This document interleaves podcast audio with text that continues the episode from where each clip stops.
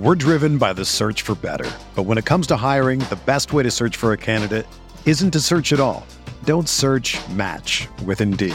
Indeed is your matching and hiring platform with over 350 million global monthly visitors, according to Indeed data, and a matching engine that helps you find quality candidates fast. Ditch the busy work. Use Indeed for scheduling, screening, and messaging so you can connect with candidates faster. Leveraging over 140 million qualifications and preferences every day, Indeed's matching engine is constantly learning from your preferences, so the more you use Indeed, the better it gets.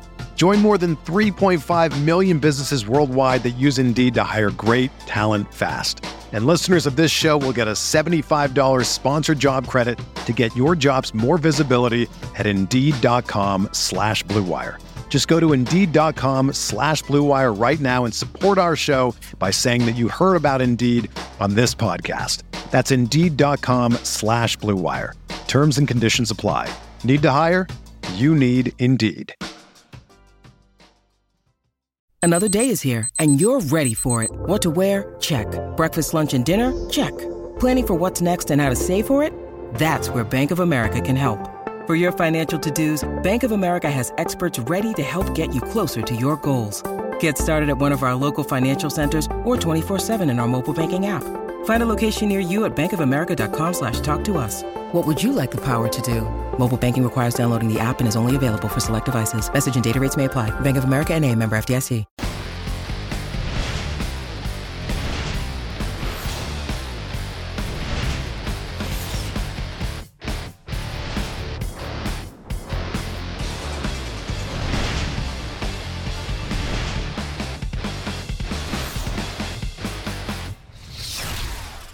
What is going on, RotoGrinders? It's nine o'clock on a Wednesday night. Of course, that means it's the NFL Pick Six. That's a six pick six show. That's a lot of uh, that's just, a, it's just two, I guess, but whatever. It, can, we, can we do this again, Devin? Oh wait, we're doing it live. We're doing it live. Uh, I'm Dean, uh, Dean seventy nine hundred oh four. If you want to get all technical on me as far as the DFS streets, it is week 13 where we've reached the quarter pole. You think I would know how to introduce the show at this point? Apparently, I have not. Uh, I can introduce my comrades who will do a lot better than me, I imagine. Uh, batting first, you got Rich Hribar, Of course, you know him from Sharp Football Analysis. Rich, uh, you know, we survived the Thanksgiving slate. We survived the longest slate in, uh, in the entire history of the NFL, I imagine, with that spectacular Pittsburgh Baltimore game ending earlier today. And, uh, you know, any thoughts of looking back, or you want to talk about week 13 and go forward? Oh man, week 12 just ended literally an hour ago. Uh, and it's already week 13. You know, I am the prize. And we're, you know, I've re- already written up every game but two already for this week. So yeah, we might as well talk some week 13 and look ahead. We were hot last week, so we might as well keep it riding. Yeah, let's do it. Uh, we got to finish John for sure. Uh, lucky week number 13, John. John Daigle from uh, Rotoworld also joining us as he does normally. Just found out he's going to be joining me on Sunday, and uh, not this upcoming Sunday, but apparently next Sunday. At least that's the tentative spot. Of course, we go live uh, three hours before lock. Uh, hit the like button on YouTube, subscribe, you know, the whole deal. Hit all the bell, the bells, the whistles, the buttons, and everything. Let's uh, let you know about all notifications. John, uh, I, I, was saying to you before the show started, like I don't like this slate. You know, we got 11 games. Uh, well, we should say we talk about the main slate, obviously on bye. Still, two more teams on bye: Carolina and Tampa. We don't talk about them. Sunday night, Denver and KC. Uh, not talking about them. Monday night doubleheader. No Dallas, no Baltimore, no Buffalo versus San Francisco in Arizona. That could be a fun game for sure. Unfortunately, not in the main slate. And then I think what is it? Washington and Pittsburgh. Is that the other game that's going on? That's like we're pretending it's not gonna. It's it's happening in a forest and it doesn't make any sound. Is that what's happening there? Correct. The doubleheader Monday night. We will have a two-game slate to look forward to. But for this one, beauty is in the eye of the beholder. It's a lot like two weeks ago where you could afford to pay down at quarterback. Justin Herbert, I believe, in that double stack against the Jets, ended up winning the slate. But there was a reason we were discussing Andy Dalton in that slate hmm. against the Vikings because there weren't many top options at quarterback. And that seems a lot like this week. Uh, you have you have Mahomes off the main slate on Sunday night. Kyler uh, has a bum shoulder. Josh Allen plays on Monday night, and Russ is regressing while Seattle's offense is choosing to run the ball more. So really, it seems like another week to cheapy quarterbacks and ancillary bums that we like on this show, and uh, I'm sure we're going to talk a lot of them along the way. Yeah, uh, the, I mean, yeah, my, my early take Good. My, my early take on this this week in general, and I know a lot of people, it's the last week of the fantasy regular season of leagues. It's the last week in the FFC FFPC playoffs before the big dance. I think it's going to be a low scoring fantasy week this week. Hopefully, I'm wrong, but I'm looking at this layout because I always look at the quarterbacks when I'm doing my weekly rankings to start the week, and it gives me a good feel of like, yeah, these quarterbacks are all in good spot. These offenses are good spots. This week, I don't get that feeling. Mahomes is in a good spot. Rodgers has been Rodgers, but the rest of the quarterbacks, the top dogs, all have some warts this week. I mean, John hit on Russ. I mean, Deshaun Watson just lost Will Fuller. Josh Allen's playing a 49ers defense that's way better defending the intermediate game uh, than the than the vertical game. And Josh Allen has been awful in the vertical game the past six weeks. Kyler is not running. What's going on with his shoulder? Uh, Justin Herbert's versus New England. They've only allowed three rookie quarterbacks in Bill Belichick's history to have 20 fantasy points against them. Is Lamar going to play? Is he? You know, that's a good spot against the Cowboys. Uh, we just saw Ben Roethlisberger kind of meander through a game, uh, and it's going to be another day game for them. Kind of uh, what the hell is Taysom Hill? Is he just New Orleans Cam Newton? I mean, it's it's it's. I'm looking at these quarterbacks, and there are not a lot of quarterbacks that stand out, and that's what usually drives the week because you say these quarterbacks are me in all good spots, and even if we don't want to play them. Uh, and we don't go down to them in fantasy. Uh, that's what drives, uh, you know, us for still uh, uh, uh, the scoring for every week is how good these quarterbacks play. Yeah, and running my my optimals on a Wednesday night, obviously things change. We saw it last week, whatever, and we put out some good information last week, but I'm sure a lot of it changed. Uh, one Sunday hit, obviously, and you know who knows 2020 what's going to happen these next several days. Uh, but this is we can only work with what we have here on a Wednesday night. But uh, you know, hopefully we get some good information to people. And you mentioned uh, the Wilson thing. What was the quote? Pete Carroll was talking about the magic number is 50. You want to have 50 combined completions and rush attempts. Uh, that's what helps you win games in the year 2020 because he credits that to Vince Lombardi. And like, you know, good for Vince Lombardi, but like you can't. The game is involved. What are we doing here? What is that? Is that for real? What's going to happen? Is he not going to cook anymore? We're going to order some Uber, Uber Eats. Foot, football coaches, man, they are such a disaster. Oh, yeah, it was a good run. That's unfortunate. That, that really is too bad. Uh, what we do in the show, we focus on three main games, and then we, uh, you know, after we knock out the three main games on the eleven, uh, the eleven game main slate, then we'll branch out. We'll kind of run it back as our far as uh you know clean up other quarterbacks we liked it. We're not in those three main games. Some uh, running backs, receivers. I would say tight ends. We will we'll name a couple of tight ends. I don't think we'll like them, but we'll probably name some, I suppose. And yeah, Rich, what you were saying basically as far as the slate, speaking to the whole context of the slate, is the number one uh, total on the board is the Cleveland Browns at the Tennessee Titans, and like. I don't know. It's a 54, which is a big number. Tennessee, a five and a half point favorite. We saw Henry he was an absolute monster last week. He can do it you know, any given week, obviously. And it's December. I'm told like he's unstoppable in December. That's that's what people say. Uh, he changes. Uh, I don't. I don't know the December like November splits, and I know people think that's a thing. Do you, do you think it's a thing? Out of curiosity, is that a thing or is that just nonsense? Rich. Uh, me? Oh, yeah. Um, I think it's probably more happenstance. I mean, remember, Derrick Henry's really only been uh, a full time running back for one season and plus a December. So that's what's kind of driven his stats. You know, remember two years ago, he was playing behind Dion Lewis up until the last month of the season. And then last year was like his first real season as like a full time running back. So, I mean, we really only have on Derrick Henry sample, like basically right now, like a 30 game sample of his as a full time running back. So, a lot of his stats are probably a little bit skewed uh, from like workload and like just, you know, back end stuff. But, uh, I mean, he's been good all year. What do we need December for? Like, he's already been yeah. good. so I didn't I didn't play him last week because it was November. Like I played him last week because it he, wasn't he was December.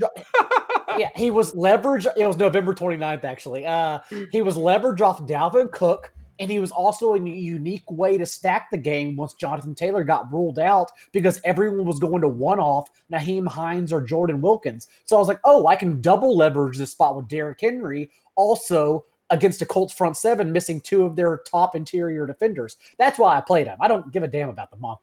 Uh, I think one of the big decision points as far as this slate, and I'm, i mean, I'm probably going to grab shares of both. I assume I am. Uh, you know, Daigle, what do you think as far as Henry, the matchup here uh, against Cleveland, and then you got Dalvin Cook, who I presume he's going to be fine and good to go versus Jacksonville. If you can only plant the flag in one of those two, uh, who, who do you prefer?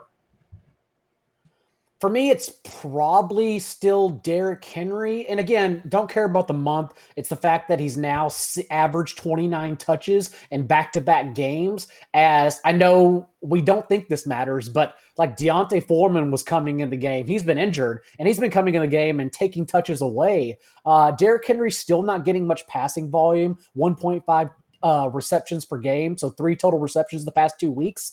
But overall, we know even though they have been poor on early downs, that's what this team does. That's what they're going to do. And again, this total has been bet up. It didn't open as the highest, it got bet up to the highest. So there's clearly sharp money coming in on the game environment overall. That's what led us to I believe we discussed the Browns team total last week. Um, they were bet up to 29 points. So you had to have exposure somewhere. And again, this Titans team total got bet up two points as the week has gone on as well. So you have to have exposure somewhere. I the Browns have historic this year been a pass funnel more or less and they will be getting Myles Garrett back. So an, a pivot perhaps to Ryan Tannehill and AJ Brown is really interesting if the field comes in on Derrick Henry. But the touches, at least, we know are going to be there for Henry. Rich, your thoughts on that as far as the Tennessee offense? Yeah, I mean, you look at Henry and the, the last three power backs the Browns have faced James Conner, Josh Jacobs, James Robinson, all those guys have gone over uh, 100 yards on them. And we know what Henry is and what and what he's going to get. I mean, I still look at both these guys, though, Henry and Chubb, and, you know, they are the Spider Man meme. They've been priced up. Uh, I mean, I mean, if these guys don't score, you're still holding the bag uh, for sure on both of these players. Uh, and you know, so you need touchdowns when you pay this kind of you know kind of salary equity.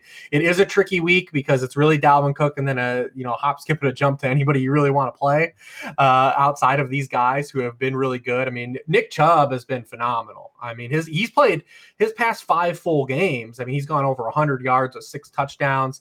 Uh, he is just wrecking. I mean, we always talk about yards per carry doesn't matter, but there's a point where yards per carry does matter. When you like it's like Jamaal Charles's career yards per carry, they mattered. Nick Chubb's career yards per carry and what he's doing, they matter. They're they're a signal. Uh, we can say we don't like yards per carry as a stat, but uh, Nick Chubb's yards per carry, they absolutely matter. He's had one game this season where he's averaged uh, fewer than 5.6 yards per carry. The guy is popping runs uh, and long runs, and he's popping runs that the game get, goes on. Uh, I mean, he's been he's been awesome. It just depends what kind of split we can get. Uh, Kareem Hunt's actually been pretty poor uh, from like a, a, fantasy result stance. Uh, he's only been a top 30 scorer in two of his past six games, uh, and, th- and, that includes a handful of games without Nick Chubb. Uh, so I mean, he really hasn't been getting there. Uh, he does still get like goal line carries and gets used, but it's really interesting. But I mean, these guys, this game is the Spider-Man meme. I mean, you look at hmm. we have a team that runs the most on first downs outside the fourth quarter, and the team that runs the, the is third in run rate. We have the top two teams in 12 personnel in the NFL in this game. I mean, it's crazy to think of what these teams want to do and how they inherently want to play this game, and it's got the highest total on the game slate, and, and, and it's going up. Uh, it's really crazy to think about that because it doesn't really. It, it's kind of counterintuitive uh, but the Browns, like they went that month of just playing in poor weather and on bye mm-hmm. that we forgot that their defense is awful. Like their defense is horrendous. Dude, they, they, were getting marched down the field by Mike Glennon uh, repeatedly. Keelan Cole had like two walk-in touchdowns, and if you played Keelan Cole, I'm sorry, he had like I two did. walk-in touchdowns that Glennon missed him on early in that game. But Collin Johnson, it looks like Calvin Johnson last week in this game. They've got guys wide open. They're due Garrett back to pressure the quarterback, but uh, their back end is banged up. No Denzel Ward still in this game uh, you know, it's it's interesting um, when you look at this game too, because AJ Brown's like another one of these guys. Like he doesn't make any damn sense, really. Like he's just really good. That's really all we can say. That's what makes sense. Is that AJ Brown is really awesome. I mean, you look at since he's come back, he's 13th in wide receivers and targets, 21st in receptions. He's in expected points. He's 20th but he's got he, he's sixth in yardage. He's third in touchdowns over that span. He scored in seven of his eight games. Uh, he, has, he's he hasn't had four four more or more than four catches in a game since week six but he's just he, gets there every week. It, it, doesn't really make a lot of sense. He shouldn't be, but he's just an efficiency outlier, man. I mean, you just sometimes you just have to bite the bullet with these guys and just understand that they're unicorns, and that's kind of what his teammate Derrick Henry is too. So they've got a pair of unicorns on this roster. Uh, AJ Brown just keeps getting there too on low volume and, and splash plays. Also, and running back outside kicks, yeah. Jump in there, John. One game he didn't. That one game he didn't score against the Colts in Week Ten. He dropped the fifty-yard touchdown from Ryan oh, Tannehill. Yeah. So like that shouldn't have even been an outlier spot for him. Yeah, John. So talk about Cleveland and like uh, you know, like Rich was saying, like we basically had not seen this offense since Beckham got hurt in a healthy environment. We we finally saw it last week. Uh, Landry thrived. Chubb seems to be separating himself to some degree, you know, against Hunt and more justifying the difference in, in, in price and asking price seven seven for Chubb, five four uh, for Hunt. That's DK specific. I, I'm also going to throw this out there. You're going to hear a lot of people say this in DFS, and I understand it makes sense from a correlation and it's negative correlation and all that, and maybe it hurts the ceiling to some degree. They're going to say you can't play two running backs in the same game. I think you can. Like I think, I mean, look, you're, you're trying to be different sometimes, and people are going to run it back with like Landry and Henry, or they're going to have Chubb uh, and, and, Brown. I think you you could just play Chubb and Henry together. Like there's a world where they both absolutely smash. So I, am I'm, I'm going to throw that rule out. I understand why that rule's in place, but I'm just going to say I'll throw it out. Uh, I, I, your thoughts? Yeah, I, I agree with you. I mean, we now have six games with Nick Chubb and Kareem Hunt together. And in the last five, so you remove week one, that negative game script, early negative game script as well against the Ravens. And Baker Mayfield has thrown fewer than 30 pass attempts in his last five with both running backs together. Even last week, 29 attempts. We know what this offense wants to do, and that is run the ball with both of their backs. Last week, as Rich mentioned, it was a full month literally because they had the win game in Cleveland, a bye week, another win game against Houston, and then the rain game against Philadelphia. Literally a full month, and since we had seen Cleveland's offense do what they do, and in that game, Jarvis Landry got a 40% target share. He's been really, since Odell Beckham went out, the only player still that Baker's looking to. But again, the volume won't be there. And unlike Kirk Cousins, who we'll talk about later at another portion of this show. Uh, even when volume has been there, Baker has not really been that efficient and uh, hasn't been efficient on little volume this year as well.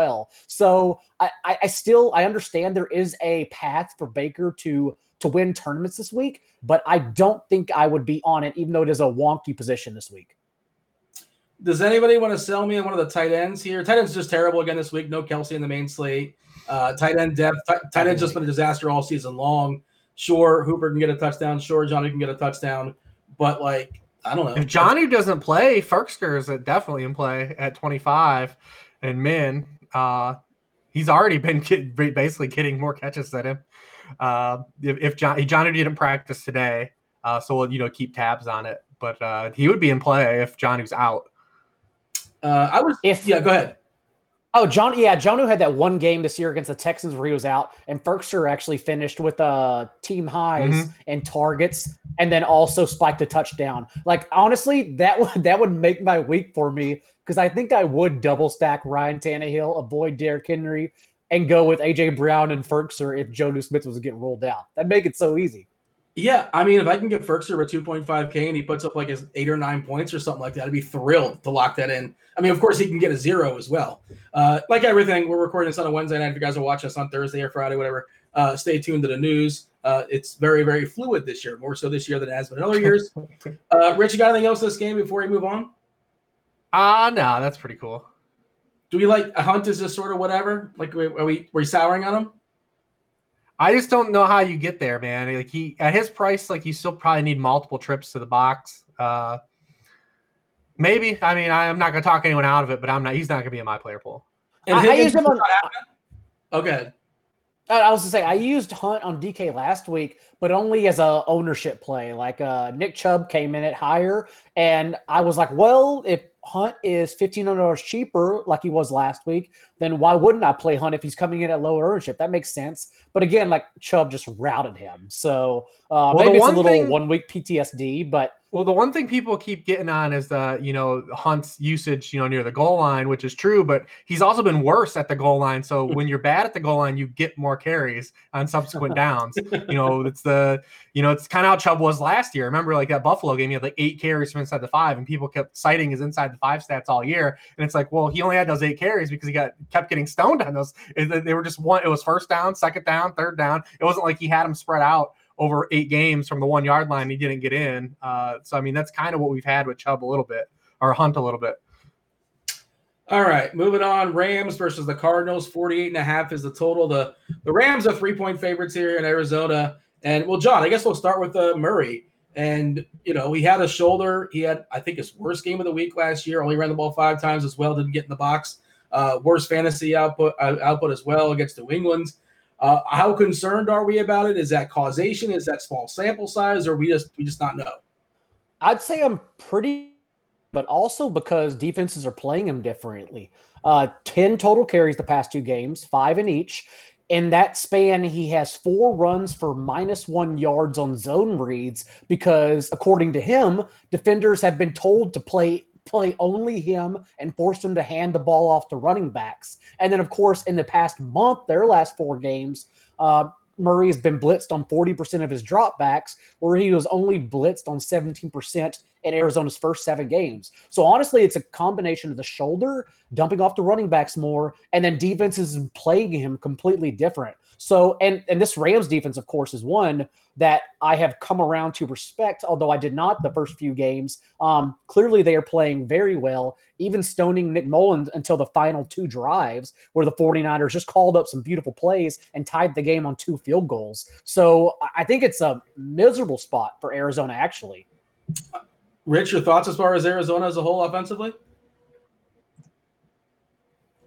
Yeah, I mean, this is a game when you see team wise that we should be excited about. And we know there is an outcome in this game where it does pop. Um, but also, when you look at this game, uh, both these teams have had eight of their 11 games this season go under the game total. Uh, that's the highest rate in the league. They're both tied for that. So they don't tend to play a lot of games that pop. I mean, the Rams are just a, a weird team, anyways, because they're the Rams actually are kind of like the new Patriots, man, in a way. Like they have really they like go week to week and change what they do their their outcome is is totally different. Like they don't try to do the same stuff every week, especially defensively, like Daigle talked about. Um, but they've done this a, a, little bit, you know, recently. We've seen it in the Tampa Bay game where they just came out and just threw. They're like, we're going to come out and throw every play.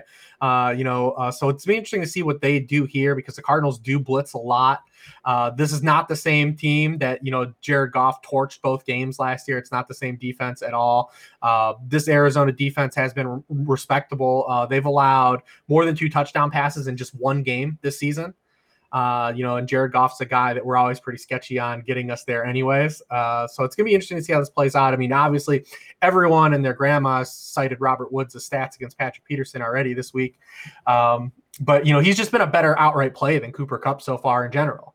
Uh, he's got more touchdowns. He gets more end zone targets. I mean, Cooper Kupp has been an all or nothing player. I mean, he's been now the wide receiver 33 or lower in PPR scoring in seven of his 11 games this season. He's been all or nothing outside of those wide receiver one weeks. So he either hits or he doesn't.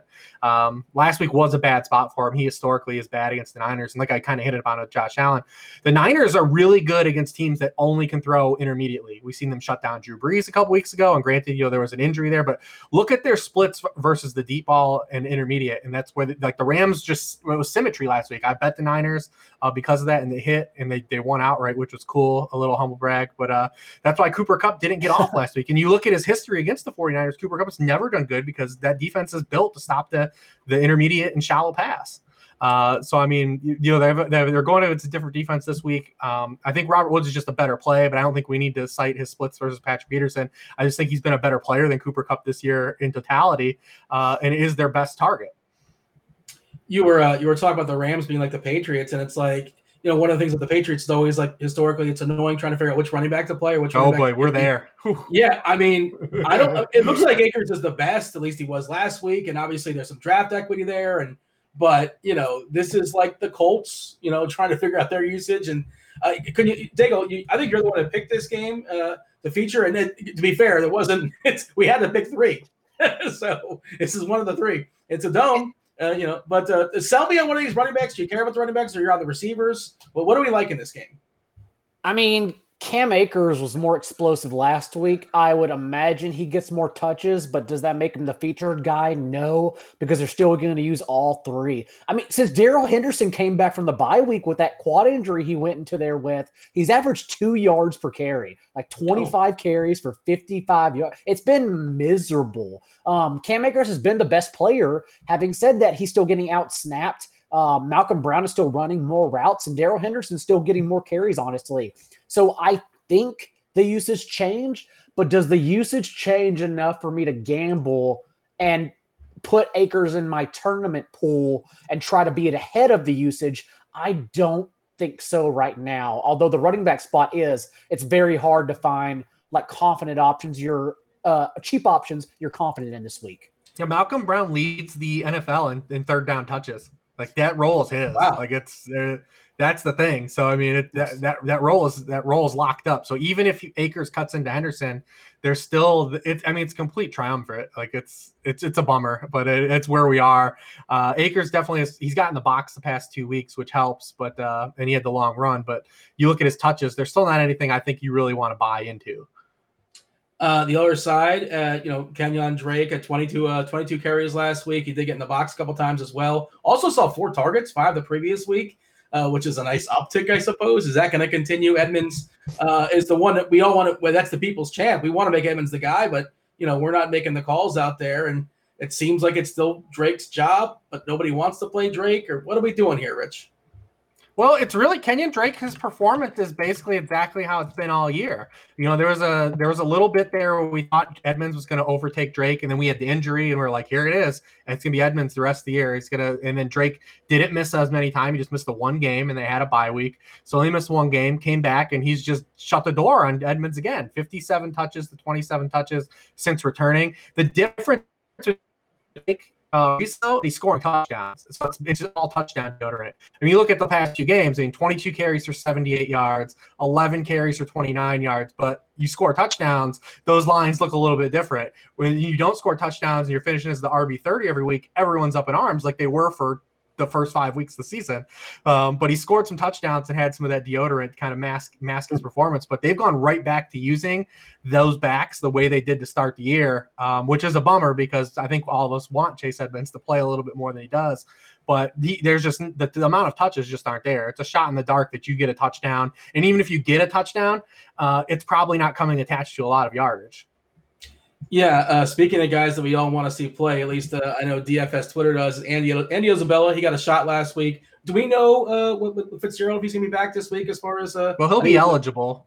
Okay, all right. So then but, Isabella just thrown back out of it. I see. But to be determined. Okay, yeah, it's Wednesday night. We don't know just yet. I guess we should mention Hopkins. Like Hopkins, you can always play Hopkins. Are we prioritizing him though? I mean, no. Hopkins has been. Oh, go ahead. Go ahead. No, go for it. I was going to say Hopkins is part of the shoulder narrative. um, yeah. uh, 15 targets in his last two games, uh, whereas Kenyon Drake, like yes, like Rich said, living off touchdowns, but also like Kenyon Drake, 11 targets in total before these past two weeks with the shoulder narrative, and now he's had nine targets in the past two games. So it seems like it's taken away from Hopkins and gone to Kenyon Drake in that span. Um, so I don't think prioritizing I think there are quite a few good receivers on this slate, actually. So personally, I will not be. You got anything else in this game that's worth talking about, Daigle, or shall I move on and talk about Colts Texans? Unless Reeves does, I'm good no, to go. That sounds good. All right, Colts Texans. Fifty-one is the total. The Texans are four point dog, three and a half point dogs here, uh, and I kind of referenced it before, and I know we talked about it previously you know, Rich, I just don't like playing the Colts, uh, especially the receiving options. uh, no target shares. We saw Hilton have a nice game last week. Pittman, you know, is probably my favorite play if you're going to force me to pick somebody. Uh, Taylor, I do we presume Taylor's going to be back? I think the situation was his girlfriend. He's back. Okay, he's, he's good. Back. He's good to go. He okay. did. He wasn't a positive test. It was just he was on COVID IR for tracing. Okay, so is Jonathan Taylor against this Houston defense? I, I, this is like another question. It's like a deja vu. Is it going to be who, who, gets the path here? Because Wilkins is still lurking. Hines, of course, you know, can get some run, but of course he uh, will catch the ball seven or eight or nine times sometimes as well. Uh, but Taylor seems like a good option here, and I'm not sure about David Johnson, the other side as far as David versus Duke. Uh, that's a conversation we'll have uh, later on in the week because David Johnson, I think, is still up in the air. Talking about the Colts backfield. Yeah, I think this is a good spot uh, for Jonathan Taylor. I mean, we've seen him in a similar spot right before he had to be ineligible to play last week against the Packers uh, at home in a dome. Uh, you know, get 26 touches, 22 carries, and four targets uh, for 114 yards and have his better game, uh, one of his better games the season, definitely his best game in like the previous six weeks. Uh, it was the first time he led the backfield in touches since week six. The staff has already come out and said Jordan Wilkins is pretty banged up right now, uh, which is a signal that they kind of don't want to give him touches. Jordan Wilkins has also been pretty bad recently, uh, so that could also be part of it as well. Um, and you look at Nyheim Hines. I mean, he Nyheim Hines popped in a primetime game for us, so like we'll never forget. And he also did a backflip, a really dope backflip off of a touchdown. So we'll, we'll never forget. But like he's averaged more than three yards per carry in just one of his past ten games. Like he's not a traditional running back. Like he's a he's a passing down back. He's not a traditional lineup and give the ball to in the running game, and that's what you want to do against the Houston Texans. I mean, this is the they're the, they're the worst rushing defense in the NFL and EPA by a pretty good margin. Um, they've allowed the most uh, offensive or most explosive yards uh, in the run game in the NFL this season. The ghost of Adrian Peterson ruined the Thanksgiving slate because of the Houston Texans allowing him to plunge in the end zone twice. Um, I think he's a good play, and I think the game script now is going to play out in favor of the Colts because of this Deshaun Watson, you know, Will Fuller, you know, disengagement. Um, I think it's a great bounce back spot for the Colts, uh, especially with getting all those defensive players back that weren't ineligible to play last week. Uh, no Will Fuller on the field. Uh, Daigle can talk about you know Will Fuller's absence and what that means. Uh, but I do think that Jonathan Taylor is a pretty strong, you know, option on this slate.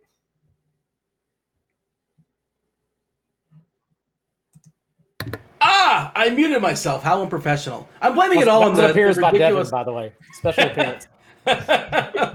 That's Devin. There you go. He keeps the ship afloat. Much appreciated, Devin. Uh, hit the like button for Devin. Sure, why not? Like, subscribe, the whole deal. Hit all the buttons. Um, yeah, feel free, Dago, if you have any thoughts as far as Taylor. But yeah, uh, Will Fuller is done for the year because he was taking some sort of PED. Always, I mean, Brandin Cooks is going to be crazy, crazy heavily owned this week, and he feels like a really strong chalk play. But he's also an interesting like tournament fade because you know, Brandin Cooks is a guy that traditionally does not get loose like for you know 200 yards and two or something like that. But he is pretty cheap. Uh, just a kind of interesting conversation as far as figuring how to build uh, build lineups this week. But I like him for cash, obviously. And then there's Keke Coutee, a person named Steven Mitchell. That's a person, I'm told. Uh, I have not seen proof of life, but I I imagine Sure. he'll be wearing a uniform. Uh, wh- wh- what are your thoughts here, John? Talk me through this Texans uh, receiving core. I have so many. So Deshaun Watson obviously has averaged a yard and a half fewer yards per attempt, 8.7 to 7.2, and 18 career games without Will Fuller. And in those games, of course, he had DeAndre Hopkins. Now he has the batch of guys that you talked about.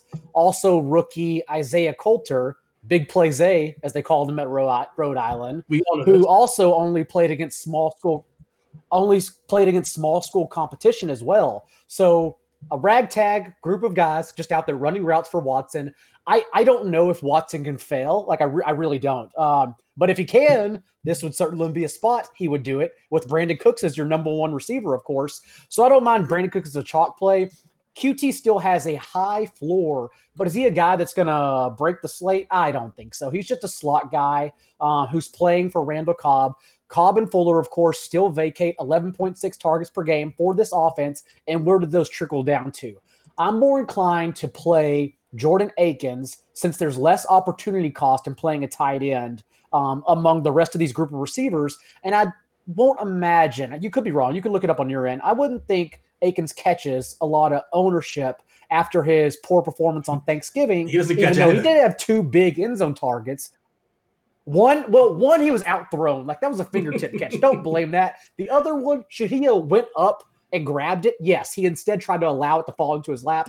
Uh, young guy mistake, whatever the case. There's just to roster a cheap tight end who could soak up these targets as opposed to wasting a spot at wide receiver over everyone goes to that player. I would much rather do that, take Akins and just get out of the situation. Oh man, Jordan's uh, Jordan Akins on Thanksgiving out there looking like Venus de Milo, man. No hands at all. Seventeen percent uh, uh, right now on FanDuel. This is like my I ran 300 optimals on a Wednesday night, so you know, grain of salt, yada yada yada. But he's right there with the Tyler Hig- the likes of Tyler Higbee. Evan Engram uh, is getting 48 percent in the optimals for what it's worth. Uh, that's, That's FanDuel specific. optimal. Yeah, I mean, hey, No, nobody playing with Clayton Thorson or Colt McCoy is optimal on any level. producer Devin's gonna get he's gonna make a second appearance. That's like his favorite players. He's gonna be very angry. he, he loves him some Evan Engram. He must have won him some money sometime. And he's been pretty he's been pretty good, especially compared Well, to he was a great peers. play last week. Yeah. Uh, I'm running the optimals right now on DK for what it's worth. But jump in here, Rich. What are your thoughts as far as the Washington uh, receiving core? Well, yeah, they, yeah, uh, the Houston side. Yeah, I mean, Daigle covered it pretty Yeah. well. I mean, people forget that Brandin Cooks is like one of the most precocious performing wide receivers like in league history. The dude's only 27 years old, and in his you know first five years in the league, he went over a thousand yards in four of those years with three different quarterbacks and three different teams. Like he play, And like he's he's objectively the guy you want to look to first. That you say like, well, where do these targets go? Well, to the good player. These other guys might not be good. One of these guys is an actually good player, uh, and it's Brandin Cooks. And that's why Dean said, you know, we'll have the, you'll have, he'll be chalky and he'll be popular. He already has a 24% team target share over the past seven games, though. Like, where could that go? Uh, you know, maybe get maybe you get a point or two, or you know, get to 27%, 28%. But like, is Brandin Cooks be a guy they give 15 targets to? Probably not. I mean, it's you know, I, I would doubt it. Uh, and also remember too, the Colts just are, like are one of the heaviest zone coverage teams in the NFL. Like the fact that uh, they're going to give up a lot of big plays probably isn't going to happen anyways. Um, and you know, since Matt Eberflus has been there, Keke Coutee actually does have two 11 catch games against the Colts because uh, they play so much zone. Uh, Granted, that was in a different offense and different offensive climate, and Keke Coutee was actually getting the ball. But uh, you know, he does have that, you know, kind of an out as a slot receiver matched up against this defense and the style that they play with, uh, as opposed to a team that's going to give up a lot of big plays. So I don't think whoever fills in for Fuller in that role, whether it be Steven Mitchell or Coulter, are really options that uh, are really going to pop just because that's not the Colt style. Um, but yeah, I mean, every all the rest of this, this ground has pretty much been covered. No one wants to play David Johnson, even if he's back.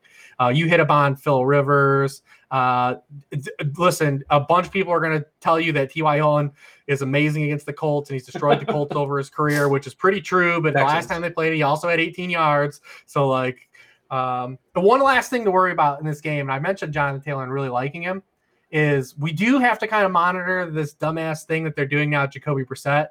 And if they're going to start mm. sneaking Jacoby Brissett on the one yard line, like that's a problem for everybody. That's not good for anybody involved if he's gonna be like this this dude like Tim Rattay that comes in on the one yard line and starts sneaking the ball on the goal line. Like I don't want no one wants any part of this, Frank Reich. so I, I, ran 300 optimals on DK. By the way, you kind of asked for it. You're gonna love this. Uh, Brandin Cooks, what it's worth, uh, landing in 59 percent. 59 percent. That's no surprise. Uh, tight ends. Number one, Jordan Akins, uh, 63 percent. yeah, grief. It's good. Well, I mean, look, it, he's super cheap, and he's going to yeah. get a couple more, you know, balls thrown his way. And uh, who else are you going to play? Basically, the, the, the optimal saying, you know, get as cheap as possible in there. You know, get get, get ten points and run away. Uh, all right. I could, yeah, go ahead. I, I could also perhaps get talked into Michael Pittman. Honestly, um, T.Y. Hilton, as Rich said, did all of his uh, damage and garbage time. Every target, catch, and touchdown came in the second half when they were down 35 to 14. Whereas Pittman still led the team in routes run as he's done the past month and had nine targets. So, like, the production was not there, I understand, but the usage and on field usage was. So, we'll see how ownership shakes out. I, I, could change it on Sunday morning, but I could actually see having Pittman in my DK uh, player pool. And Bradley Roby also suspended was one of the guys. Yeah. Um, do we know what he, what he, took? I mean, I don't know. Does it matter? I mean, it's you know, I, I, I Brian saw Cushing is the strength and conditioning coach. So. Oh yeah, that, that makes so much sense yeah. right there. He's got a little Bill Romanowski in him, right? yeah. Okay. I wasn't aware of that, but that, they, that definitely checks out. What do you have for John? They told Roby that he has to read um one manscaped read the entire rest of this. yeah. I don't. That's gonna take five games. Five games. So uh, I gotta go, guys. Yeah, well, you know, does anybody want to talk about the rest of the Colts? Like, sort of like we, we talk about Pittman, talk about Hilton. Uh, of course, they have their slew of tight ends as well. Uh, you know, just for fun, they're having the backup uh, backup quarterback running in there and siphoning touchdowns as well too. It's just ah. I don't know what to do with this team. I throw my hands up every single week, but I do agree, and I, I, I you know, I'm tentative in saying I like I like Jonathan Taylor at least on a Wednesday night. I, I, yeah. I will play Jonathan Taylor. Like I'm, I'm very confident I will play Jonathan Taylor this week. All right. Uh, you got I cannot wait for that Jacoby Brissett sneak like the first quarter. God, oh, I'm already like it just dawned on me too that that happened last week, and I was just like, oh, twice. Oh, yeah, happened, man. Yeah, yeah, twice. Oh, goodness. two times. Um, all right, let's run it back to quarterbacks. Uh, we kind of ran through some quarterbacks, or you know, some of the reasons why, why we don't like some guys. Uh, who is popping for us? Uh, uh, Rich, your favorite quarterbacks this week in games we've yet to talk about. Yeah, it's interesting this this slate in general. I mean, I think Aaron Rodgers is, is one of the better quarterbacks uh, on this slate. Just he's been so safe, and the Eagles don't blitz uh, at all. So I just think that that plays into Rodgers' hands and strengths if you want to go there. He doesn't run, which is unfortunate. I like Tannehill a lot that we talked about earlier. I like Kirk Cousins, like Daigle said. I mean, the problem is that Kirk Cousins is just like an ultimately always tough cash play. Like mm-hmm. we know like it, he's just like there's always that that outcome where they throw 20 times. Uh, you know, but they they have been throwing the ball. Their defense is so bad that they're getting punched back on. That's what's good. Uh, that's what's helping Kirk Cousins of late. Uh, he has been a QB one scorer three of his four games, four of his past six. Uh, he's second in the NFL in yards per completion, second in yards per pass attempt. Jacksonville does not rush the passer at any level. Uh, they're 31st in EPA as a pass defense. Uh, they're allowing 18.3 passing points per game. They allowed multiple passing touchdowns in five straight games. Um, the only thing is with you know with Cousins is always like that, that that volume outcome. What do we get? I do think the Jaguars will punch back in this game though, and the Jaguars have shown that they will punch back in games and at least keep them semi-competitive in terms of game script. Uh, even though they lose all the time, they're always trailing. They seem to always find a way. James Robinson always finds a way. Like this dude, like you cannot fade James Robinson. Like you just can't. He's gonna get there. Uh, it just doesn't matter. Um, but yeah, I do think that Kirk Cousins is interesting. Uh, I think it's a tournament play. I think Mitchell Trubisky is a good play. I don't care what anyone says. Uh, it's week one callback when we we touted Mitchell Trubisky. Uh, 11.7% of Mitchell Trubisky's completions have gone for touchdowns. Only Aaron Rodgers has a higher rate in the NFL this season. He might not always complete passes, but when he does, they're typically for touchdowns. uh, in his past his past four meetings against the Lions, he's thrown three or more touchdowns in every single one of them, including Week One. And the Lions are bad. So I mean, listen, it, I, I'm I'm not going to give you any pushback if you tell me that touting Mitchell Trubisky is completely a donkey move, but uh, I think he's I think he's in, in play in tournaments. I feel like we need to get Crane on the show because not only is Trubisky a tremendous play, but my birthday is actually on Saturday. So it's the Oh, that's perfect right. storm for Crane to show up and just ruin the show again. Like, was that his guy? Crane- was it was we don't- Trubisky his guy? No, he hated when Rich and I talked about Oh, okay. He hated. Rightfully so. But And- I actually kind of like it this week too. I don't sell and I don't celebrate my birthday. So he would always mention, like he'd always ask me when my birthday is. That way I mention it on the show. And this week, those two things combine. It's like we do, we do need to like call Oh, if Ryan. Fitzpatrick starts too, he's a good vintage play. show. Is yeah, what's gonna happen? I mean, That's obviously, who I have written down. Is it going to be two or is it going to be Fitzpatrick? What's Miami doing? Like, what's the? I know there was a report they were saying basically they want to see what they have in Tua because maybe they'll draft on our quarterback. You know, and there's this draft coming around. Of course, they also have a chance to make the playoffs. So, um, well, I guess there's no point in guessing. But if it's Fitzpatrick and not, is there any threat of him getting benched mid game? I wouldn't think so, right? If Fitzpatrick is starting, it's just his game. There's- I mean, they they would only start him if Tua is still injured, and I would imagine there's no one else to go to. Like he wouldn't get benched because there's literally no one else to go to behind Tua. Also, like Fitzpatrick has just been good. Like last week, we kept asking ourselves who who are the Dolphins going to lean to in the backfield. They said, "Who cares?" They through three quarters to lead, they had 34 passes from Fitzpatrick to 10 running back carries. Even they don't give a damn. And since week two, Fitzpatrick has averaged 22 fantasy points per game in his six starts in that time. He's just been great. He's an easy double stack as well with uh, DeVante Parker and Mike Gesicki, even though they continue using Durham Smythe and Adam Shaheen in the red zone. And like you can never tell which one between them and Gesicki scored the touchdown. It's always confusing. But uh, it's an easy double stack, and Fitzpatrick has been amazing. So I think he's also a really good start. the uh, the Texans are the ones that trip me out. They're all like the same size, and number 13, number 17, number 18. I have no clue who scores for the Texans. Oh, and also we I don't know if you heard the lead or not. Uh, the Dolphins are playing the Bengals, which I think we should mention. We mentioned that? Or maybe I didn't hear it, but That yeah, too. yeah, that's a great matchup. The Bengals are horrific, obviously. Uh, and yeah, Trubisky loves himself some A-Rob, so I like that pairing as well. So I, I don't hate Trubisky this week. Also- it's famous last words. What do you have for me? Yeah, well, I said also I think Trubisky is in play because everyone's already talking themselves into David Montgomery again. Yeah. Oh man. well, he had that one big run for like 60 yards, and then I guess he's back. I, don't I mean, I matchup. guarantee you though, what's how how uh, when you ran your lineups on both sides, how much Uh-huh. David Montgomery showed up because uh, there are not a lot of cheap running back plays, and I already could see I already see it shaping up this week. Everyone's coming around to old Monty again. You're gonna love this. Survey says uh, on fan. This is a good segue to, to running backs on FanDuel. Again, these are optimal lineups with just a little bit kind of you know variance tinkering and things like that, and things will change. But Montgomery, this is beautiful. Montgomery, he's 59%, the, the number one guy on FanDuel, Mhm. and, and he's 65% on DK. And you're gonna love when the second the second guy is Frank Gore. Mhm. yeah, this is- 2020, baby. When I say show, I don't like this slate. This is what I'm talking about. I don't imagine how frustrating you would be watching the stack with Trubisky, Montgomery, and Robinson. Like the most pervading lineup in history this year. Do I have to run it back with like Marvin Jones? Like, what do I do in the? What am I doing there? You get Cole Kmet involved. He outsnapped Jimmy Graham. We got a full Bears onslaught. Bears onslaught. All right. Uh, so other running backs. Uh, well, we kind of mentioned Dalvin Cook in passing. Obviously, he's a great play. If you guys want to say Dalvin, he's a good play against the Jaguars, right? Yes. We like him, sure. Seems seems decent.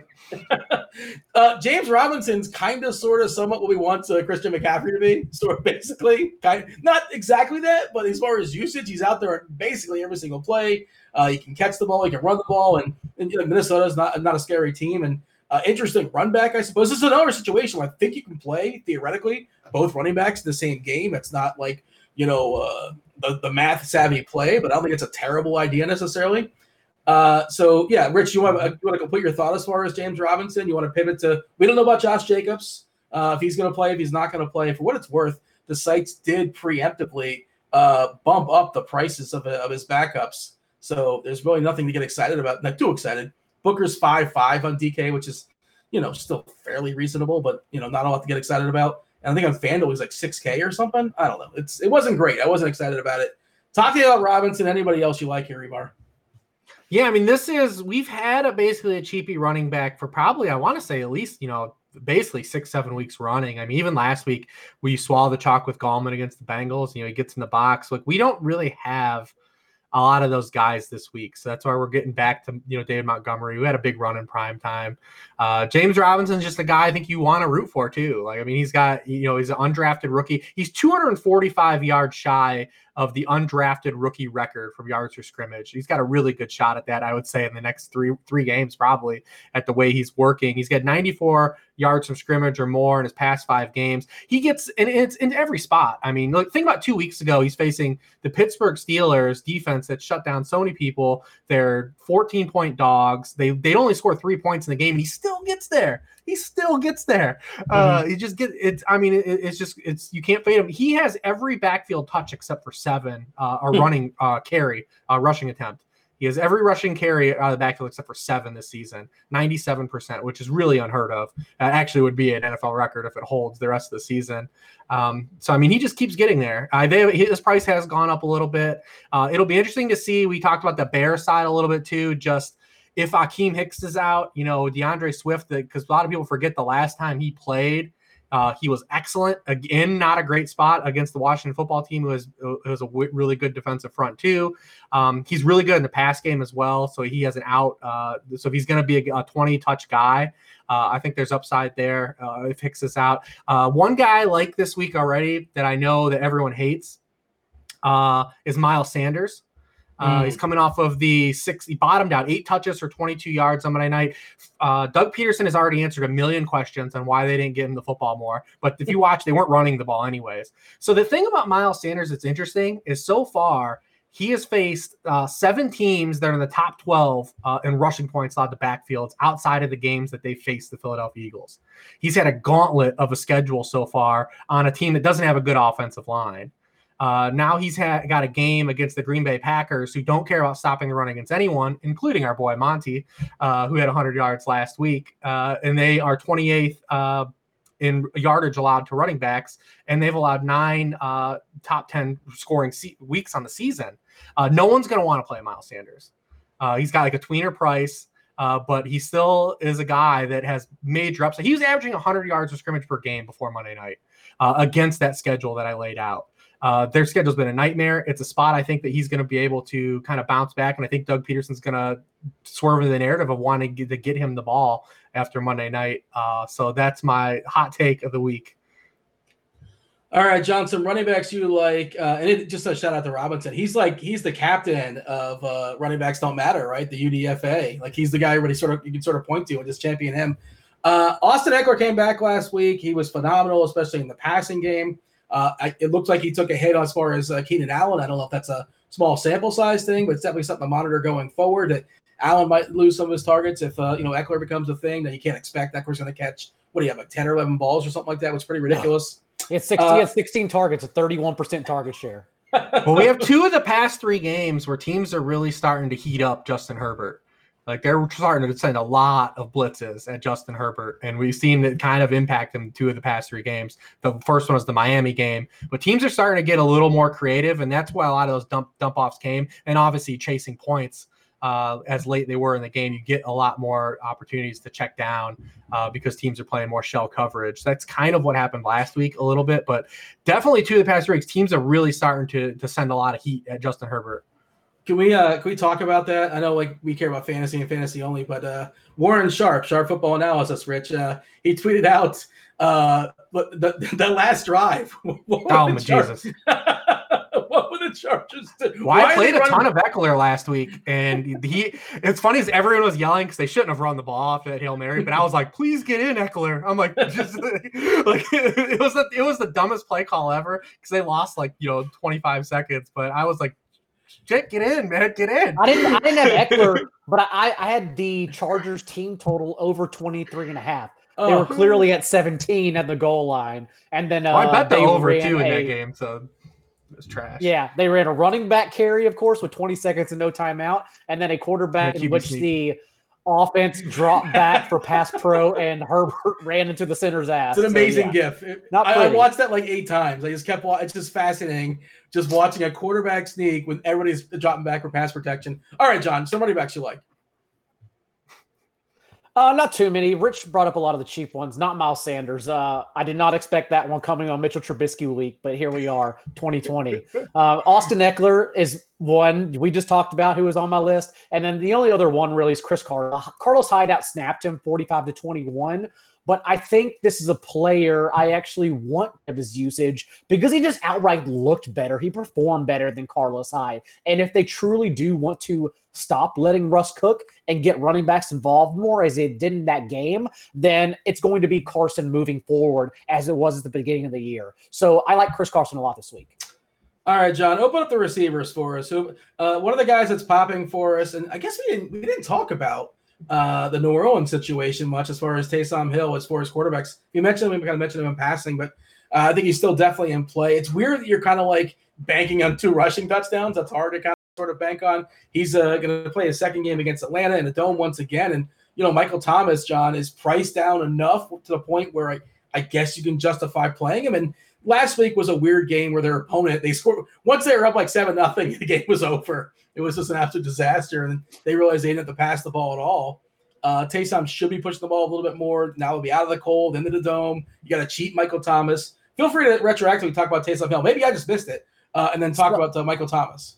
Well, a lot of things in work there because Thomas does have a 46% target share the past two games from Taysom Hill.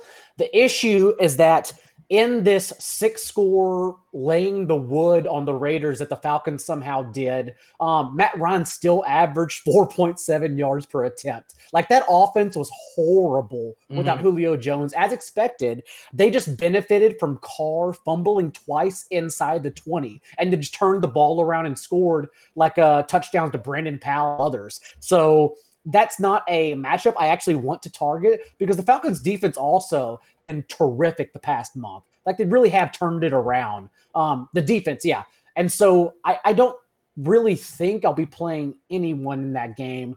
Be, and it usually be a buy low spot for Kamara, but of course we know the the three targets I believe he has also negative two receiving yards the past two games mm. as well. So although it looks like a sneaky shootout, I think the over under is currently 45 and a half. And that sort of makes sense because the game environment just doesn't add up for a high scoring game.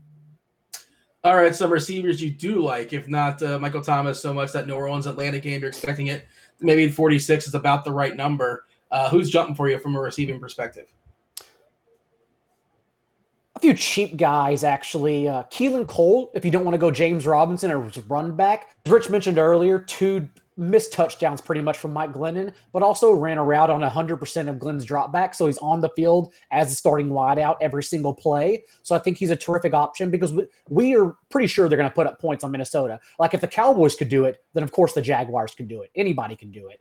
And then Denzel Mims, I, I still think he has to have some touchdown regression coming. Um, as many end zone targets as Breshad Perriman since Jamison Crowder returned has seen at least seven targets in every game except one, that Chiefs game where the Jet starters got got benched as well in a blowout.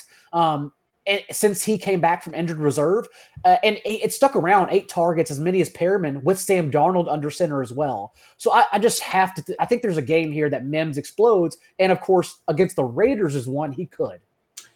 Yeah, uh, he's still uh, fairly cheap as well. And I, I should ask, and we don't know what's Wednesday night, but Wednesday night, but if Chark and Cole are both back, that's a pretty severe hit. Uh, I'm sorry, if uh, Chark and Conley are both back, that's a pretty severe hit on Cole, I would imagine. Correct. Um, the last time we saw Conley out, Cole was the one who popped, but also he returned to kick for some extra fantasy juice in that hmm. game. But with both Chark and Cole out, Collin Johnson, of course, benefited. He had a, had a big play. Um, one of my favorite prospects too, while he was in college as well. But Keelan Cole still the guy going overlooked for DFS, even though the usage was there. So that's how I would play it. All right, Rich, uh, your thoughts? on Anybody that, that was thrown out there by John? Uh, Minnesota, we presume we think that Thielen's going to be back this week. Him Jefferson should be good to go there against Jacksonville. Metcalf is just absolutely insane uh, against the Giants. Uh, anybody else? Any thoughts on those guys? Those guys, those guys are kind of popping from a projection perspective. Uh, thoughts on those guys, or anybody want to you know throw into the conversation? Yeah, I wish I wish Lockett would get priced down, but he just doesn't uh, get priced down because uh, you know this is definitely a signal. Like the Giants have really struggled against guys that can operate on the interior. Uh, they've given up some really big games to guys that that are on that level. So I mean, it would have been a game for for I think to go and Lockett, but he's, he's still so expensive. Uh, you get no freebies on, on, him. I like if Chark plays. I love DJ Chark uh, and and try to figure out just who is the wide receiver one with Jacksonville outside of him. I mean, Minnesota's a lot of league high twelve touchdowns to opposing wide receiver ones this season. Um, they they can be had. Uh, I mean, the secondary is so beat up and it's so inexperienced. Um, we didn't even talk about him in the game that we had, but uh, Corey Davis, uh, yeah, super cheap. I mean, Corey Davis is is is been legitimately a good player in the year of 2020. Of course, Corey Davis is is good to go. Uh, you know, contract year Corey. Um, I mean, the thing about Corey Davis was he was always just miscast. He was never a guy, even that I thought like coming out was a guy that was an alpha. He was always a guy I thought was going to be better next to an alpha. And that's kind of what we're seeing play out. You know, the emergence of AJ Brown has made him good. He's always one of these tweeners. He was like a tweener sized guy. Uh, he went to a small school and put up a bunch of production, you know, because he had a bunch of opportunity.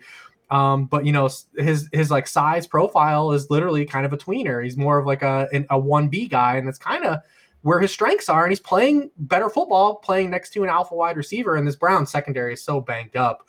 Uh, we didn't even talk about him, but I think he's a really good play. I think he's five one on DK, six on uh, FanDuel, uh, a little bit better in the full PPR. Uh, because AJ Brown is such a target uh, monster, uh, touchdown monster. Um, but he's a really good play, I think, as well. Allen Robinson, you talk about him; he's a good play.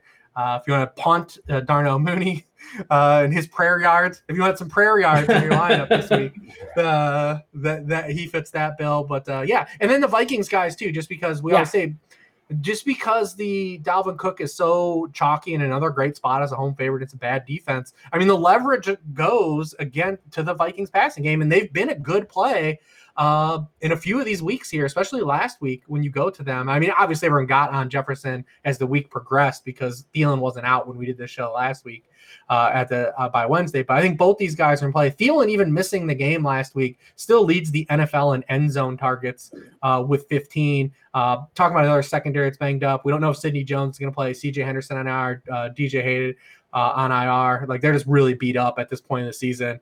And the and you said it's a direct pivot from the popular Dalvin Cook. That's I mean that's the leverage in this slate. The Vikings are implied to score two more points than the Titans, the next closest team on the main slate. Like that's the number one offense in this slate. So figuring out Dalvin Cook or double stacking Kirk Cousins with the obvious options, that's what you're trying to do. And Friday Kyle and Rudolph, if if things yeah. if uh, what's if yeah, Irv doesn't play, Kyle Kyle Rudolph has been solid. Uh, he's not much of a fan to play. I know the chat is going to get on us for that again, but uh, you know, he, he, you look at his two games without Irv, and he's been a really solid PPR guy, especially for his price. And he only went up, I think, to three four uh, on DK. So he's three like, two. Oh, oh I'm sorry. Two, yeah. He was two eight. No, he's three four. I was reading Irv Smith's price for some reason. Yeah, you were correct. Three, But I mean, you need Rudolph. Irv out, so you have to just stick Yeah. a pin in that throughout the week and see if Irv's out. He's got two different injuries though, a groin and a back injury. Uh, so keep eyes on that. Hey, you know, just as a general, like the Raiders last week were was my worst decision. Uh, it was a good week for me overall because I had I landed on a really nice lineup uh, on FanDuel, but the Raiders I had a lot of Carr. Uh, he was an absolute disaster. He couldn't hold on to the ball. This seems like a good bounce back spot against the Jets. Rich, um, we don't know about Jacobs if he's going to play, if he's not going to play. But general thoughts, you think we can go back to Carr? Is he fine, or is he just sort of like Full know, fade. Full, know, he had a baby this week. I'm, I'm Oh. out, man. He they had a baby. no sleep? Um, there's like, I, I, I mean, I'm just gonna play. Like, there's no way, man. the baby narrative. Usually, the baby narrative is the other way. People say they get excited, they're going to hit a homer for their baby, or they're going to throw a touchdown for their baby. You're, you're, you're saying that. Uh, I, I mean, I have to wonder if that played a part. Listen, I'm going to roll swerve into the narrative and say that probably played a role in why he played so bad last week too. It was his worst game as a pro. He had most turnovers in his career. The baby was born the day after, so like, I mean, I don't know, man. I'm, I think that there's definitely a lot in play here, but uh, I'm not playing anyone that had a baby during the week. Fair enough. I, I like that stand. Uh, by the way, we mentioned on FanDuel, this is the last week. Uh, Devin's going to go ahead and drop the information in the chat for you guys. What's up, YouTube? Like and subscribe. Hit all the buttons. Smash all the buttons. You know what to do. We do appreciate that. It does keep the lights on here at RotoGrinders. Uh, yeah, last week for the single entry series, there's three different buy-in levels: five dollars, thirty-three dollars, hundred dollars. People are always asking, we need more single entry contests. This is, I'm telling you, it's the first thing I enter on FanDuel every single week. I made a run at the hundred dollar one last week, guys. Oh, if Antonio Brown could have caught like one pass, it would have been a lot of fun. But uh, we, we, we made the board. Uh, we made top 10, like six or seven or something like that. This is the week. We got to close strong. Uh, of course, there's added value because at the end, the top two finishers in each tier, the $3, I'm sorry, the $5, the $33, the $100 tier, uh, get themselves uh, into a six man, $20,000 contest, added value. All right. Uh, also, we want to mention hey, if you want to use the uh, the RT tools, get yourself some Core 4 uh, football, baseball, basketball, golf, course, basketball right around the corner. Uh, the link is going to be dropped in chat. $5 off for that as well, your first month of Core 4 here at rotogrinders.com. All right. We always like to close strong here, and that's why we're going with tight ends. Uh, we sort of kind of reference it throughout the show. Darren Waller seems just overpriced, but he is playing the Jets, and in theory, he could separate himself from the bunch. But and I think Richie's had some splash games, but for the most part, most of his games are pretty meh, especially when you Mhm. look at the asking price.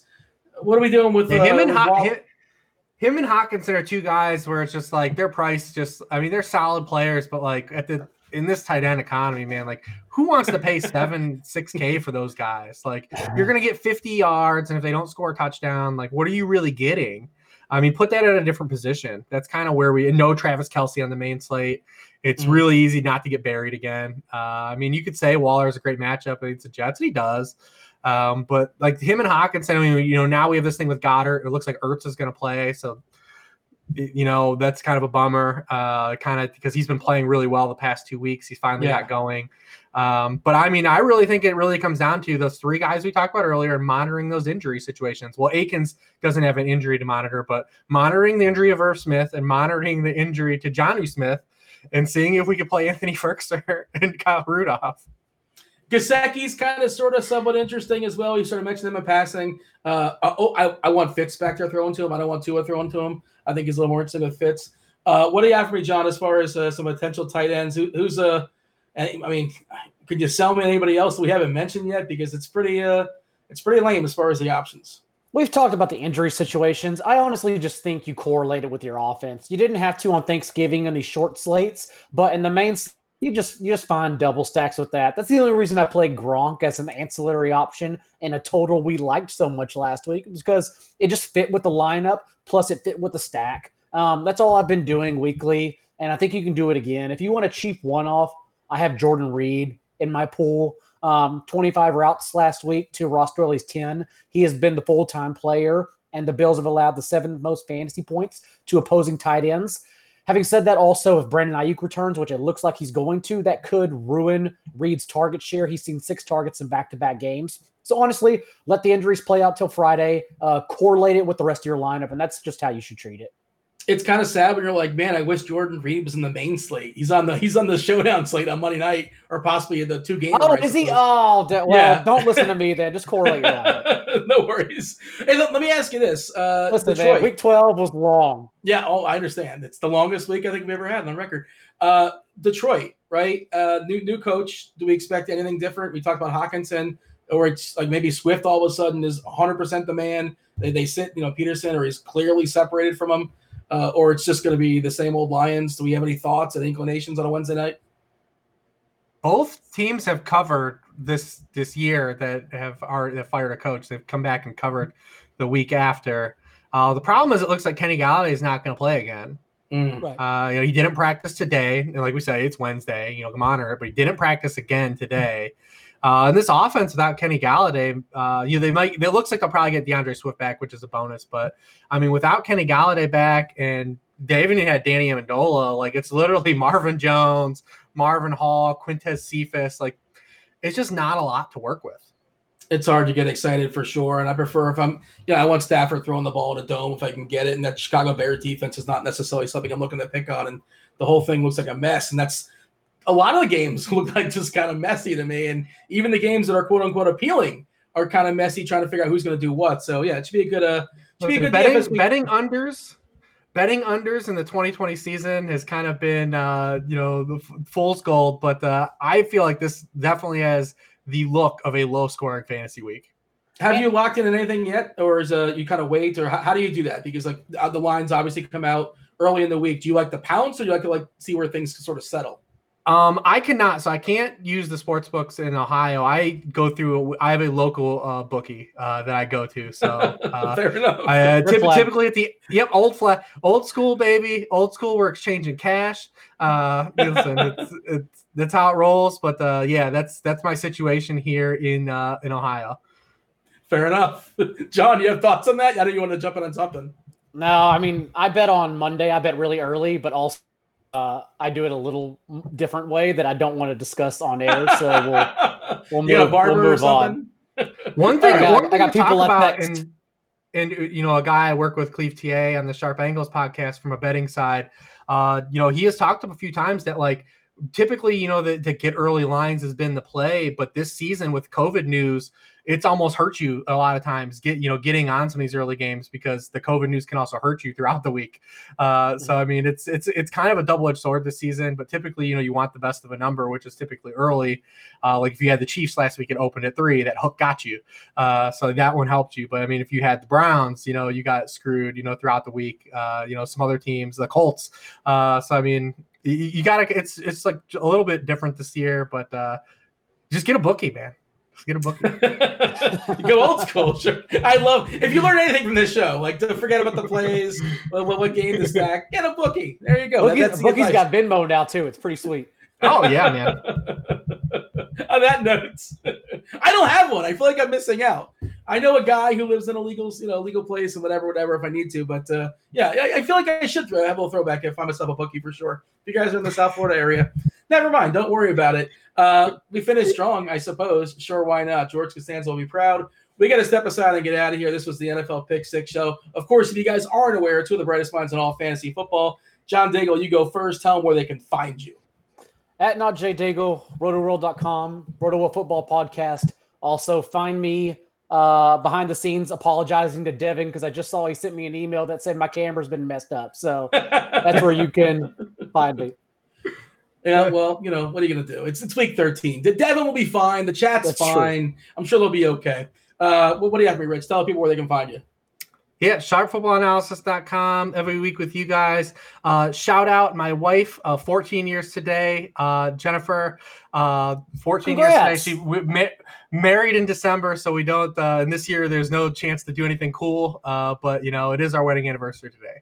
Congratulations. There you go. All right. Uh, we did end strong. There you go. We did it. That's John. that's John Daigle. That's Rich Hribar. I'm Dean. This was the RotoGrinders NFL Pick Six Show. Thanks for watching. We're out of here. Holler.